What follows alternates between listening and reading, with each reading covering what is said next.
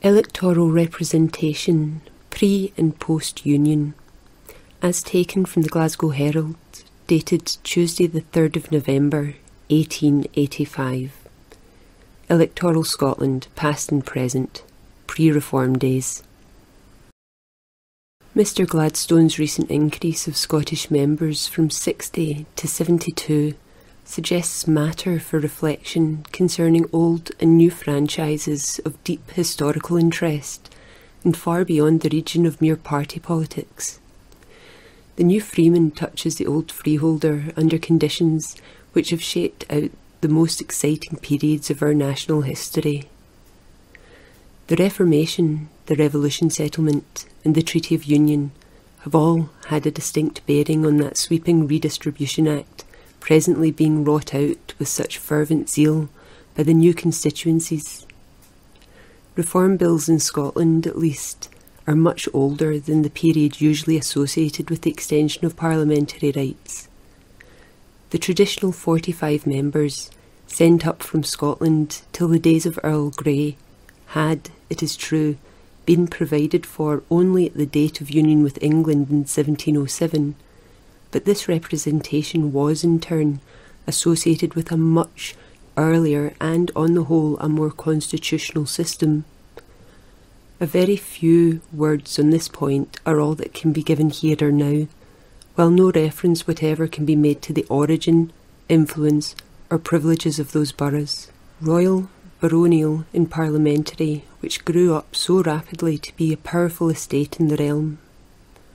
Nearly 300 years before the Act was carried for uniting the Parliaments of Scotland and England, James I, anno 1427, provision was made that every freeholder should have a voice in the election of a commissioner or representative to the Parliament in Edinburgh, or wherever else it might please the King to appoint as a place of meeting.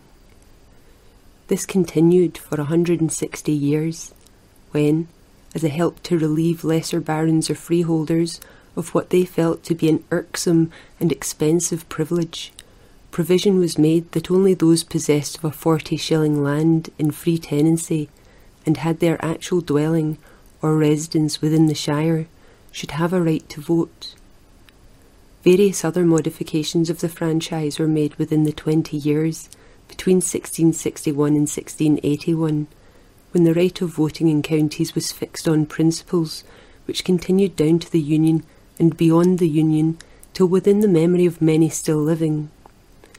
Indeed, the qualification exists in one shape or another at the present day, only, happily, it is not the only qualification.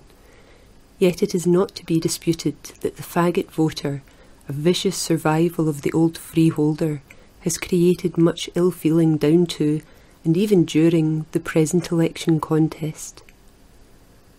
By the Act of 1681 it was provided that none should have the right to vote but those who stood publicly in theft in property or superiority, and were in possession of a 40-shilling land of old extent, held of the King or of the Prince, distinct from few duties and few lands, or, where the old extent did not appear, stood in theft in lands liable in public burdens for His Majesty's supplies of £100 Scots of valued rent.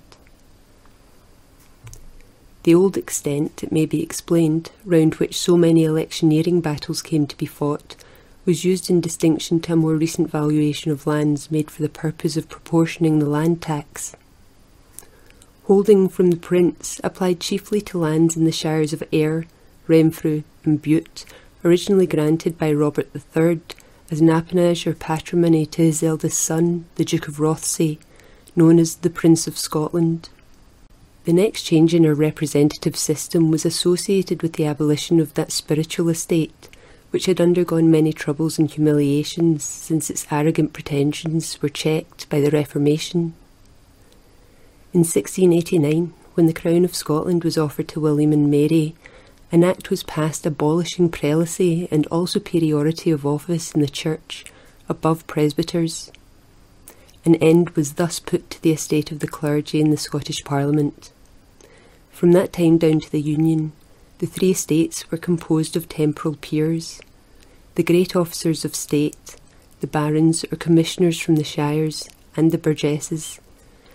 There was no distinction, it may be explained, into upper and lower house, as in England, all meeting in one chamber, presided over by one common president, and deliberating jointly upon all matters that came before them, whether of a judicial or legislative nature.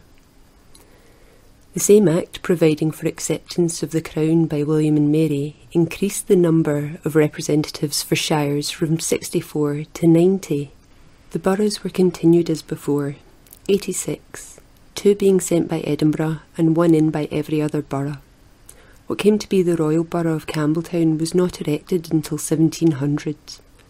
Putting aside peers and officers of state, with which this article is not immediately concerned, the shires and borough at the date of the Union in 1707 were entitled to be represented by 157 members.